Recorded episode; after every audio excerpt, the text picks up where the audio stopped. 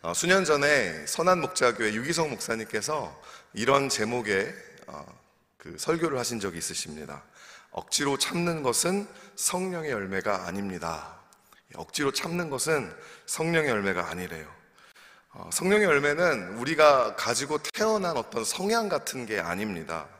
성령의 열매는 성령님께서 내 안에 들어오셨을 때 어, 우리의 생각과 우리의 마음에 어떤 그런 어, 마음과 또 말과 행동을 이렇게 어, 빚어주셨을 때, 영향력을 행사해 주셨을 때 만들어지는 결과물이라고 하는 것이죠. 성령께서 내 마음에 하나님 아버지의 사랑을 흘러 넘치게 부어주시면 그 흘러 넘친 사랑이 우리로 하여금 다른 사람들을 사랑할 수 있는 우리의 원수까지도 사랑할 수 있는 성령의 열매로 나타나게 되는 것이고요. 어, 하나님께서 나를 사랑하시고 나와 함께 하신다.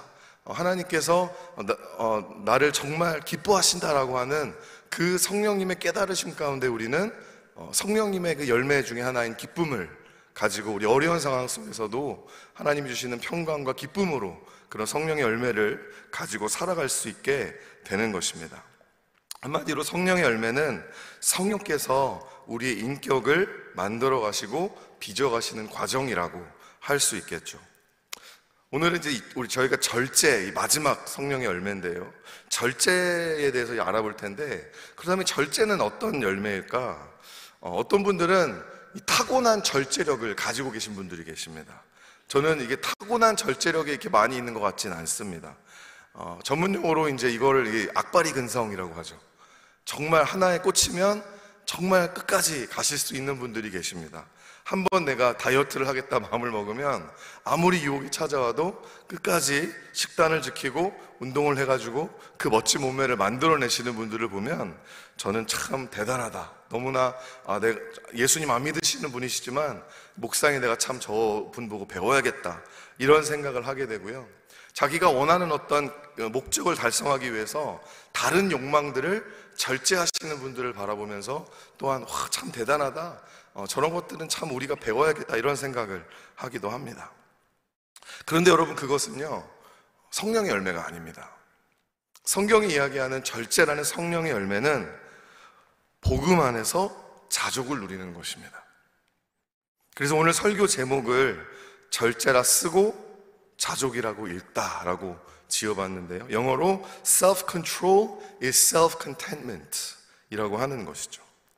우리가 하나님 안에서 지금 나에게 주어진 것들을 가지고 감사할 수 있고 하나님 안에서 자족하고 만족할 수 있을 때 그때 우리는 비로소 성령의 열매로서의 절제를 할 수 있게 된다라고 하는 것이죠. 성령의 열매로서의 절제는 억지로 참고 쥐어짜고 이런 것들이 아니라 이렇게 자연스럽게 하나님이 나를 채워주셨기 때문에 흘러 넘치는 열매라고 하는 것입니다. 절제라는 성령의 열매를 맺기 위해서 우리에게 필요한 것들 몇 가지를 오늘 살펴보기 원하는데요. 첫 번째로 우리에게 필요한 것은 온도계가 아니라 온도 조절기라는 것입니다. 뚱딴지 같죠? 온도계가 아니라 온도 조절기. 여러분 온도계와 온도 조절기, thermo, thermometer와 thermostat 이 두 가지의 차이점이 무엇인지 아시죠? 온도계는 주위의 온도를 측정해서 보여주는 일을 합니다. 그쵸? 그냥 뭐, 뭐, 지금 여기 그 날씨가 따뜻해서 24도다 이러면, 아, 24도구나. 어, 괜찮구나. 아, 8도구나. 좀 춥구나. 32도구나. 아이 덥구나. 이게 온도계입니다. 그쵸? 하지만 온도 조절기는 주변의 온도를 측정하고 그 온도 조절기 안에 설정된 온도로 맞춰지는 역할까지 하는 게 온도 조절기죠. 만약에 설정 온도를 24도로 해놨다. 섭씨 24도로 해놨다면 만약에 환경이 여름이라 더워요. 32도가 올라갔습니다. 그러면 32도에서 가만히 있는 게 아니라 그 32도를 24도로 낮추기 위해서 쿨링을 하죠. 반면 다른 어, 반면 만약에 너무 이제 공기가 추워져서 요즘처럼 쌀쌀해졌다. 밖에 기온이 8도 막 이렇게 10도로 떨어졌다라고 하면 그 온도 조절기는 그 8도를 24도로 다시 올리기 위해서 히팅을 하기 시작합니다. 여러분 우리가 하나님 안에서 자족하고 따라서 절제의 열매를 맺기 원한다면 이렇게 우리 안에 온도계가 아니라 온도 조절기, 이 설정된 온도, 그 기준이 있어야 된다는 것입니다. 나 이 정도면 만족할 수 있습니다. 나 이 정도면 충분하게 살 수 있습니다. 이 적정선이 있어야 된다는 거죠. 사도 바울 안에는 이 기준이 있었습니다. 사도 바울의 삶은 마음은 온도계가 아니라 온도 조절기였다라는 거죠. 그래서 오늘 본문에 이런 고백을 할 수 있었던 거예요. 빌립보서 4장 11절부터 12절까지 말씀입니다. 우리 함께 한번 읽어 보실까요? 시작. 내가 궁핍함으로 말하는 것이 아니라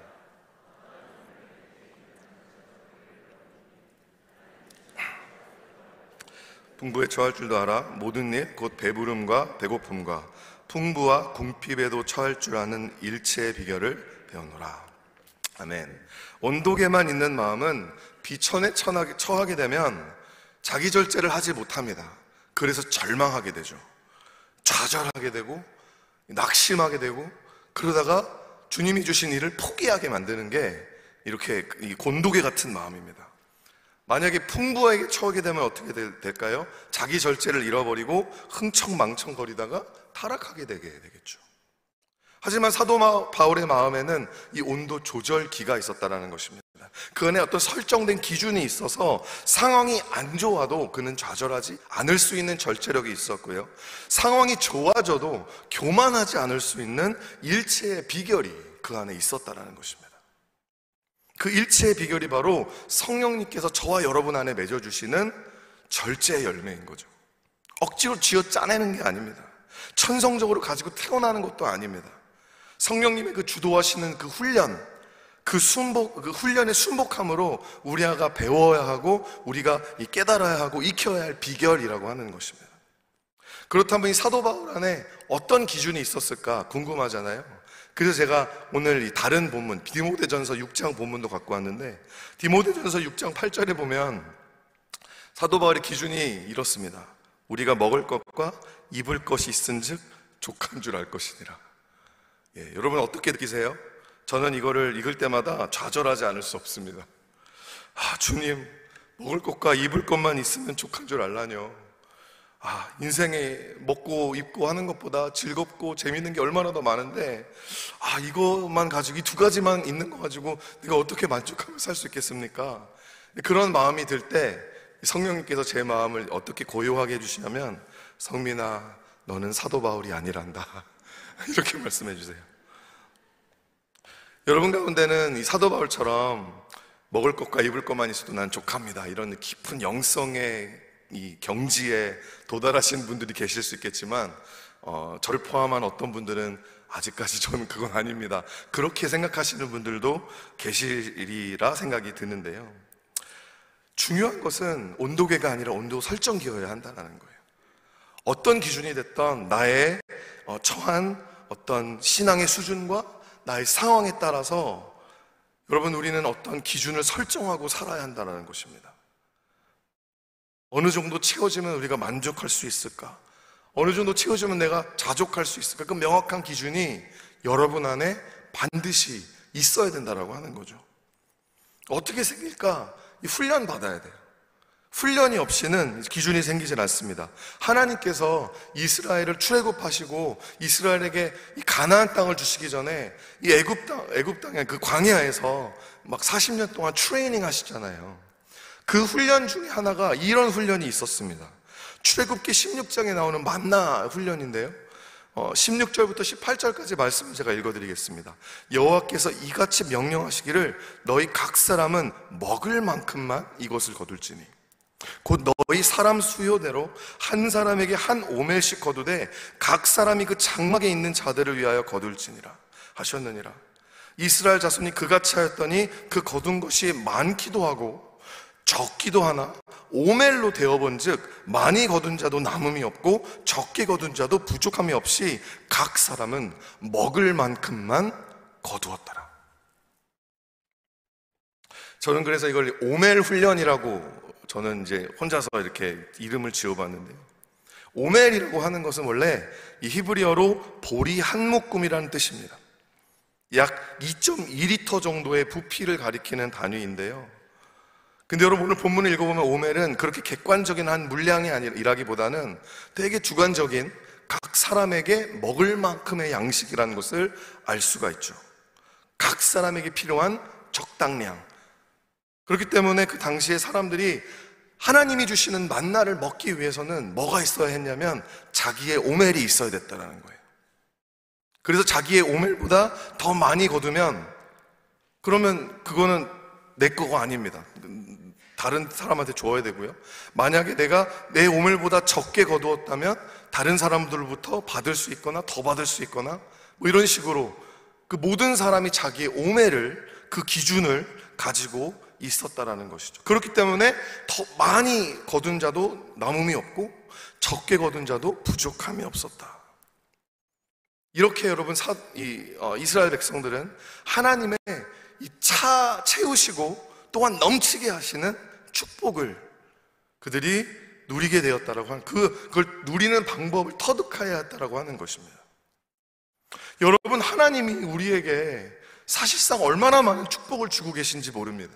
지금 이 시간에도 하나님은 우리에게 우리는 상상을 할 수 없을 정도의 엄청난 축복을 선물들을 주고 계신데 여러분 왜 우리는 언제나 궁핍하게 여기고 불평하며 왜 하나님 앞에 감사음으로 나오지 못하게 될까요?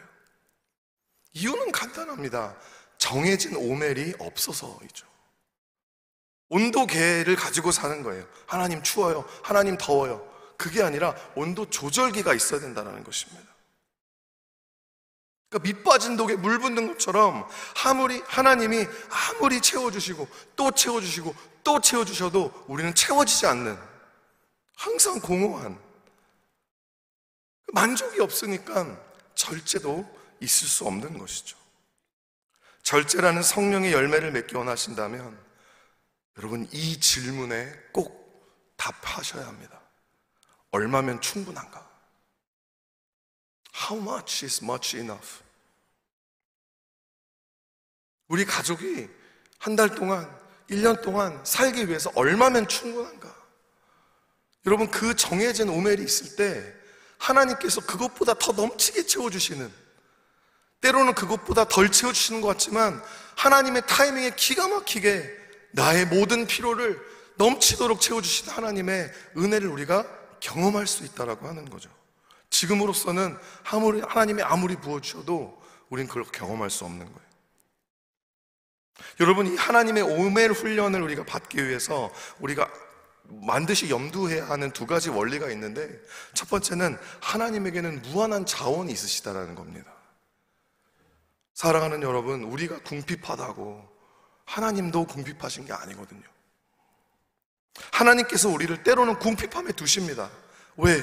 우리가 오멜이 없고 정해진 기준이 없어서 절제를 못하고 그래서 하나님이 우리에게 많이 주신 우리가 그만큼 타락하기 때문에 차라리 궁핍해 두심을 통하여서 우리를 훈련시키고자 하시는 거예요. 여러분, 이 오늘 우리가 보았던 이 만나 사건이 이 오멜 훈련이 우리에게 보여주는 것은 하나님은 어떤 경우에서든지요, 우리에게 없어서 못 주시는 하나님은 아니라는 것입니다. 우리가 준비가 안 되어 있고 훈련이 덜 되어 있어서 아직 못 주시고 계신 것일 뿐이죠. 두 번째 원리는 하나님은 유한한 우리의 오매를 반드시 채워주신다라는 겁니다. 사랑하는 여러분, 기도하시면서요, 여러분의 배우자와 상의하시면서 여러분 가정의 오매를 정하십시오. 하나님 이 정도면 충분합니다. 그리고 기도하세요. 하나님께서 채우실 것입니다. 하나님이 반드시 여러분을 만족하게 하실 것입니다. 마태복음 7장 11절 말씀, 여러분 너무 잘 아시는 말씀이죠. 너희가 악한 자라도, 너희가 악한 자라도 좋은 것을 자기 자식에게 줄줄 줄 알거든. 하물며 하늘에 계신 너희 아버지께서 너희가 구할 때에 좋은 것으로 너에게 삶에 가득하게 채워주지 않으시겠느냐. 할렐루야. 아멘.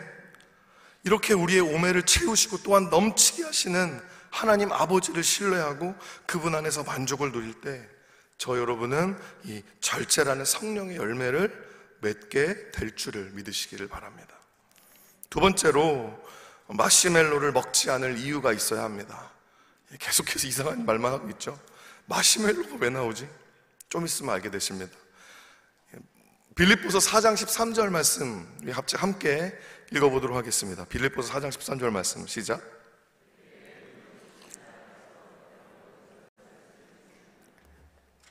아마도 성경에서 가장 많이 그리고 가장 자주 어, 오역되고 또 오용되고 있는 그런 구절 중에 하나인 것 같습니다.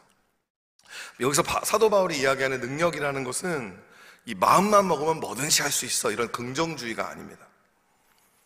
그가 이야기하는 능력이란 비천에도 처할 줄 알고 부함에도 처할 줄 아는 절제 능력을 말하는 이 성령의 열매를 이야기하는 것이죠. 절제라는 성령의 열매가 있어야 우리는 상황에 구애받지 않고 비천하면 비천한 대로 주의 뜻에 순종할 수 있고 부하면 부한 대로 하나님 나라를 섬길 수 있는 모든 것을 할 수 있는 그 능력이 가질 수 있게 된다고 하는 것이죠. 근데 여러분 사실상 절제라고 하는 것은요, 우리가 신앙생활에만 필요한 게 아니라 우리가 일상생활을 하고 이 세상 사람들도요, 사회생활을 할 때 누구나가 다 필요한 게 이 절제라는 것입니다. self control. 이거를 심리학에서는 만족 지연 능력이라고 이야기합니다. delayed gratification. 들어보신 분 있으실 거예요. 정의를 하면 즉각적인 보상에 대한 유혹을 견디고 나중에 보상을 기다리는 능력입니다. 장래의 더 큰 성과를 위해서 자신의 충동과 감정을 통제하고 눈앞의 욕구를 참는 능력, 절제의 능력이죠. 만족 지연의 능력입니다. 여러분, 이 만족 지연 능력과 이 향후 이 사회적 성공 사이에 이 상관관계를 알아보기 위해서 1960년도 스탠포드 대학에서 한 실험을 했는데 어린 아이들을 대상으로 이 실험의 이름이 마시멜로 실험이라는 거였어요. 들어보신 적이 있으실 겁니다. 4살짜리 어린아이 186명을 대상으로 어떤 실험을 했냐면 이 아이에게 마시멜로 하나를 딱 주면서 어, 선생님이 볼일 보러 나갔다 올 테니까 선생님 올 때까지 마시멜로 안 먹고 기다리면 선생님이 두 개를 더 줄게. 이렇게 이야기를 한 거예요. 그러면 이제 마시멜로를 먹지 할 이유가 생긴 거죠. 절제를 해야 할 이유. 뭐죠? 나중에 마시멜로를 더 많이 줄 것이기 때문에. 그게 우리가 절제해야 할 이유입니다. 그래서 저희가 이, 이 마시멜로 실험을요, 저희 집에서 한 3년 전에 둘째 아이를 데리고 한번 해봤거든요. 그래서 제가 이 타임랩스로 몰래카메라로 찍어가지고 내가 이걸 먹는지 안 먹는지 한번 보시기 바랍니다.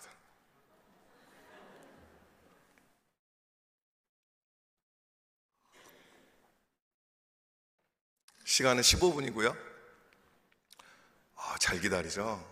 만지작거리고 그러면서 발, 뭐 꼼지락거리면서 나중엔 지겨우니까 막 엎치락 뒤치락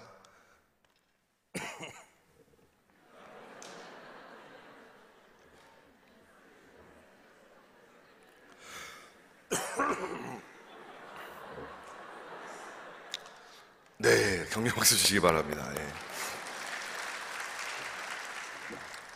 네, 15분 동안 저희 딸이 기다려고 하나를 두 개를 더 받아서 이제 좋게 끝났는데 실제로 이 스탠포드 대학에서 진행됐던 실험 결과에 따르면 어, 그 186명의 아이들 중에서 극히 일부가 선생님이 나가자마자 바로 마시멜로를 먹었다 그러고요.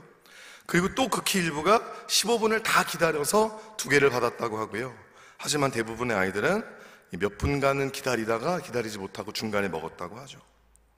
그래서 이 아이들의 이 나중에 이 학업 성취도와 이, 들의 삶을 이렇게, 어, 이렇게 추적하면서 조사, 를한 결과 유혹을 오래 참았던 아이들은 청소년기의 학업 성적과 이 SAT 성적이 우수한 것을 발견하게 되었고요. 또 좌절과 스트레스를 견디는 힘이 강하게 나왔다는 결과가 나오게 되었습니다. 여러분, 우리가 우리 눈앞에 있는 마시멜로를 먹지 않아야 할 이유가 무엇입니까?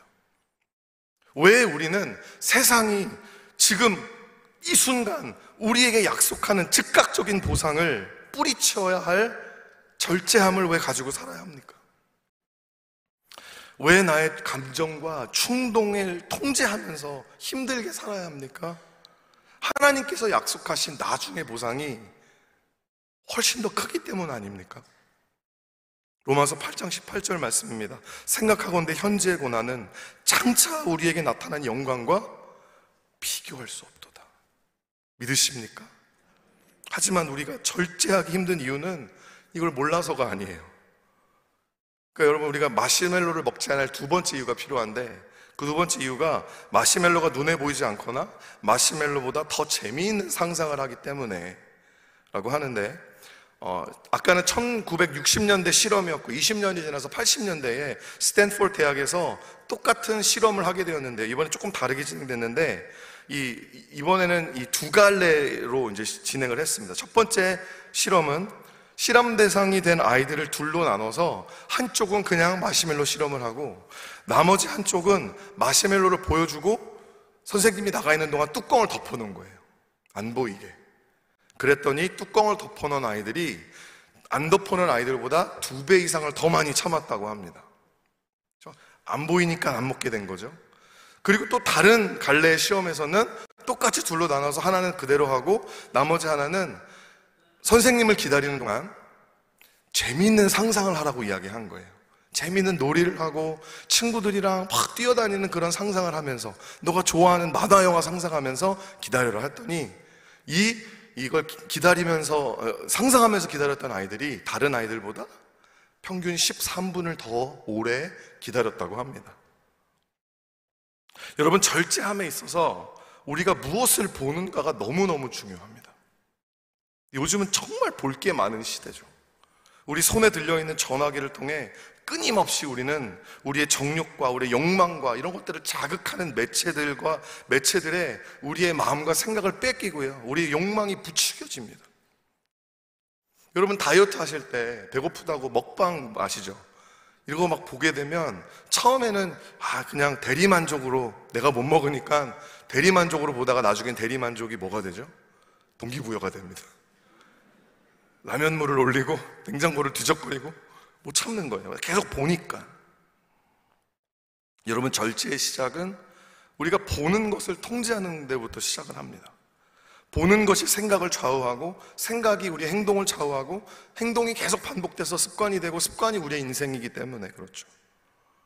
여러분, 유혹이 정말 많은 세상 가운데 우리가 절제 열매를 맺기 위해서 여러분, 우리는 세상이 보지 못하는 우리만 볼 수 있는 하나님의 나라를 상상하고 하나님의 나라를 꿈꾸고 여러분 이런 훈련을 계속 계속해서 우리가 신자들로서 해야 된다라는 거죠. 작년 한창 팬데믹이 막 이렇게 기승할 때 모든 게 불안할 때 우리 큰빛 제가 섬기는 큰빛교회 다운타운에서 좀 색다른 상상과 시도를 하게 되었는데요.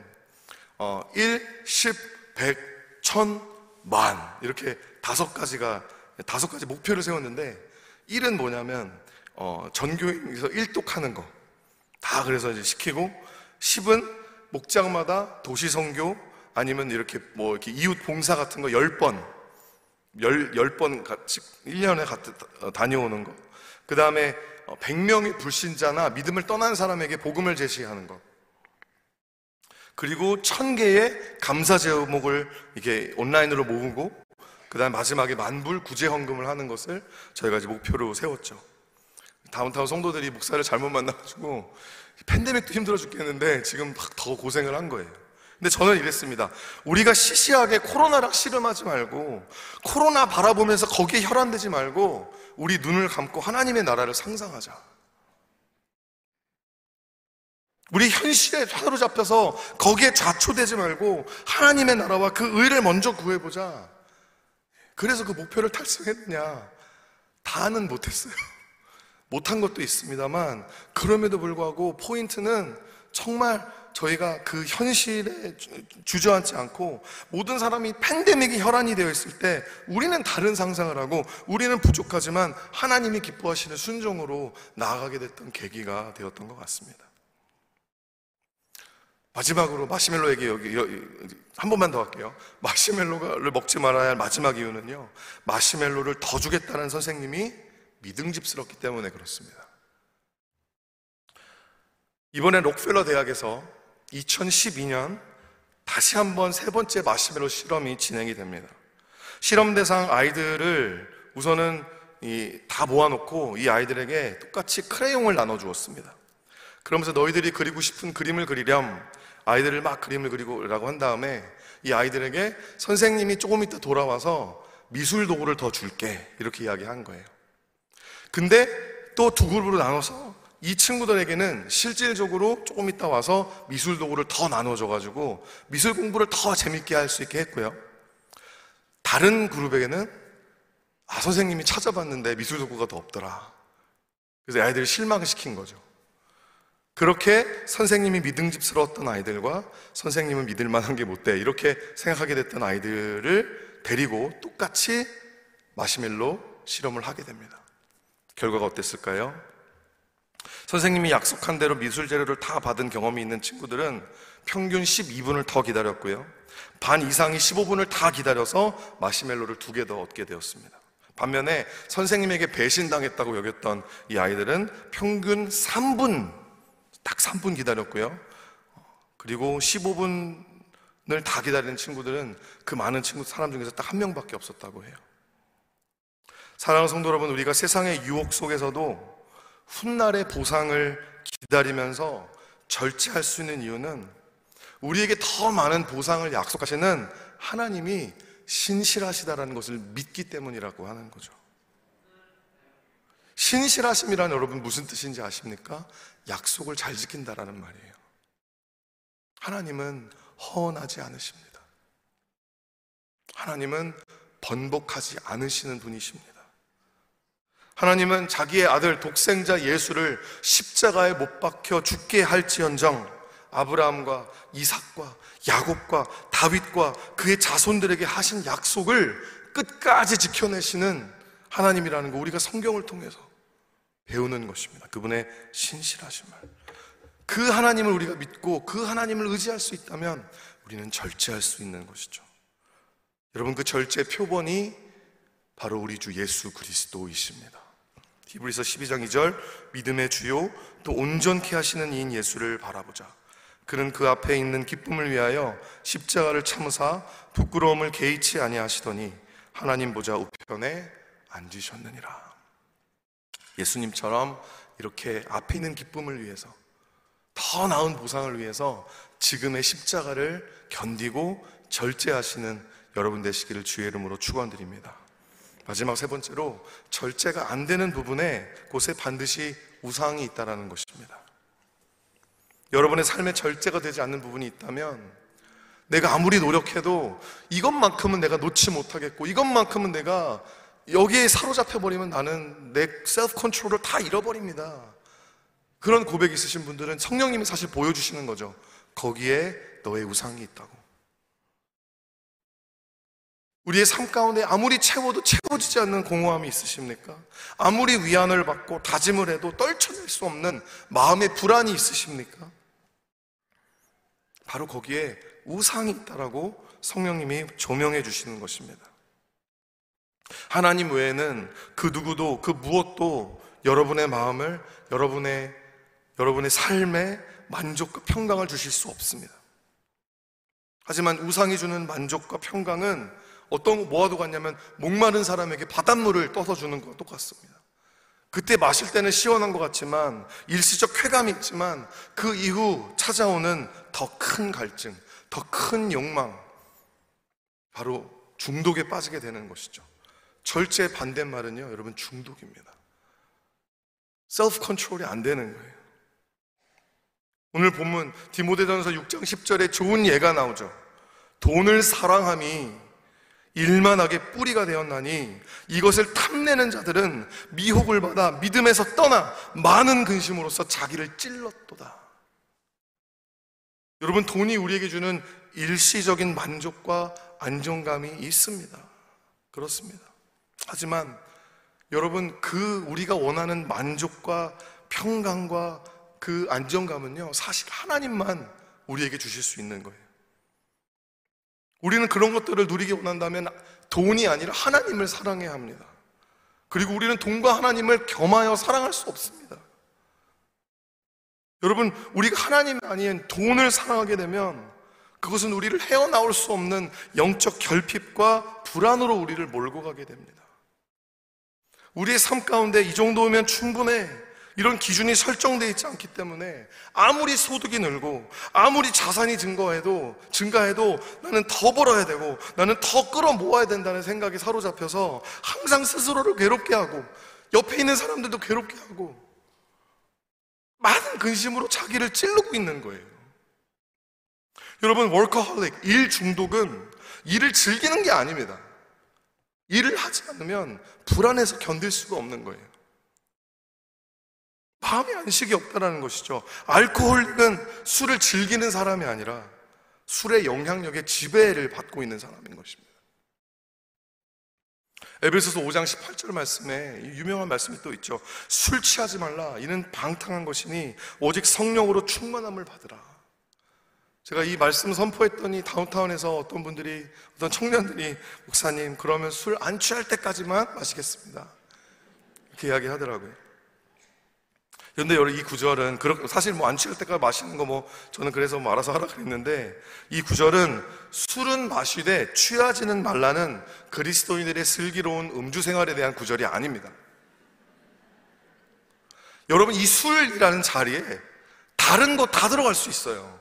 돈, 쾌락, 취하지 말라는 거예요. SNS, 직장, 주식, 가상화폐, 부동산, 자동차, 사회적 지위, 정치적인 이념, 육신의 정욕, 안목의 정욕, 이생의 자랑 등등. 우리를 미혹하여 하나님에게 바쳐야 될 사랑과 하나님에게 드려야 될 예배를 차지하려고 하는 그 우상들에게 취하지 말라는 것입니다.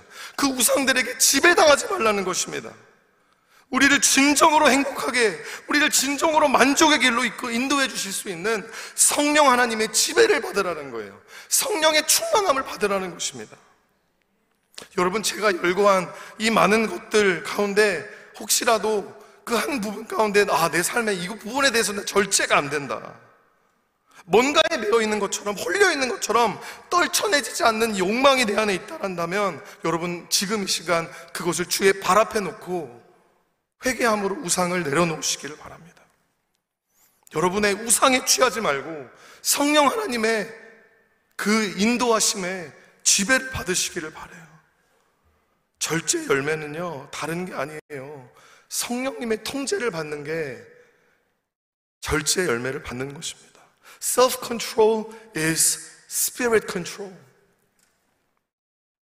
그러면 성령님께서 우리의 마음에 절제 열매를 맺어주시고 그 절제 능력으로 우리는 이 모든 것들의 지배를 당하는 것이 아니라 오히려 그런 것들을 지배해서 그런 것들이 하나님의 나라에 하나님의 영광을 위해서 사용될 수 있도록 지배 될 수 있도록 우리가 사용받을 수 있게 된다라고 하는 것입니다. 우리 다운타운에 한 청년이 있습니다.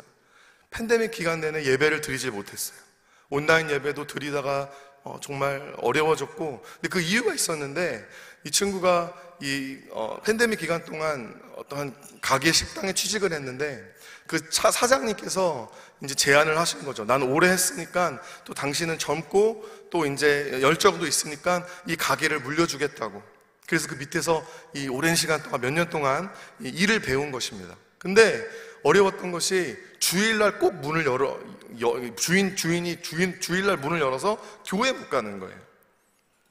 교회 못 가니까 너무 답답하고 너무 힘든데도 불구하고 내가 지금 교회 간다고 여기서 여기 일 직장을 그만둬 버리면 인수를 못 받으니까 정말 그 어찌어찌 몰라하는 상태에서 이 친구가 이제 기도하면서 하나님 앞에 약속을 합니다. 하나님 이 가게를 내가 정말 인수할 수 있게 된다면 제가 정말 믿음으로 주일날 문을 닫겠습니다. 근데 형제가 알거든요. 주일날이 가장 장사가 잘 되는 날이었다는 거. 근데 하나님의 은혜로 몇 달 전에 이 친구가 진짜로 가게를 인수받게 됐어요. 그리고 나서 이제 이 어, 주일 영업하는 날을 이제 바꿔다는 그 스티커를 새로 붙이는 날이 왔는데 손이 떨려서 못 붙이겠다라는 거예요. 이게 몇만 불이 왔다 갔다 하는 건데 그러면서 아, 하나님 그래도 내가 약속했으니까 붙이겠습니다. 그래서 믿음으로 막 눈물을 글썽글썽 흘리면서 주일날 휴무한다라는 그 스티커를 딱 내붙여고 이게 저한테 와서 전화를 해가지고 목사님 내가 그 스티커 붙였다고 이제 예배 들어가서 예배 드릴 수 있다. 그래서 지난 몇 달간 또 열심히 예배를 드리는 청년이 있어요. 하나님이 얼마나 기뻐하실까? 여러분 그거 뭐 몇만 불 못 벌고 사실 큰 돈이죠. 근데 그럼에도 불구하고 이 친구 안에는 기준이 있었던 나라는 것입니다. 하나님 이 정도면 충분합니다. 내가 돈을 벌기 위해서 하나님을 팔지 않겠습니다. 우상 숭배하지 않겠습니다. 내려놨다라고 하는 것입니다. 말씀을 마치겠습니다. 히브리서 13장 5절 말씀입니다. 돈을 사랑하지 말고 있는 바를 족한 줄 알라. 그가 친히 말씀하시기를 내가 결코 너희를 버리지 아니하고 너희를 떠나지 아니하리라 하셨느니라. 여러분 이 말씀을 정말 이것이 사실임을 믿으십니까? 얼마나 좋은 소식이에요. 주님이 우리를 떠나지 않으신대요. 주님이 우리를 버리지 않으신대요. 절제는 이 복음 안에서 자족하는 것입니다. 여호와가 나의 목자시기 때문에 주님 나에겐 더 이상 다른 필요가 없습니다. 난 이제 주님 한 분만으로 충분합니다. 이 믿음의 고백을 통해 절제라는 성령의 열매를 많이 맺으시는 우리 사랑하는 큰비 성도 여러분 되시기를 예수님의 이름으로 축원드립니다. 우리가 절제하지 않아도 될 것은 하나님과 이웃을 사랑하는 것뿐입니다. 지금 같이 기도하실 때 여러분 어, 지금 하나님 앞에 갈증이 있고 하나님 결핍이 있고 하나님 내 삶에 이런 것들을 채워달라는 그런 어, 기도가 있으신 분들은 이 시간 그 기도를 해주셨으면 좋겠고요. 어, 그것을 위해서 하나님이 내 삶을 채우고 넘치는 것을 경험하기 위해 주님 나의 오멜, 나의 정해진 설정, 기준 이것이 무엇인지 주님 나에게 알려주시옵소서. 내가 믿음으로 그것을 정할 수 있게 도와주시옵소서라고 우리 같이 함께 기도하는 시간 가졌으면 좋겠습니다. 기도하시겠습니다. 사랑의 하나님 감사합니다. 주님.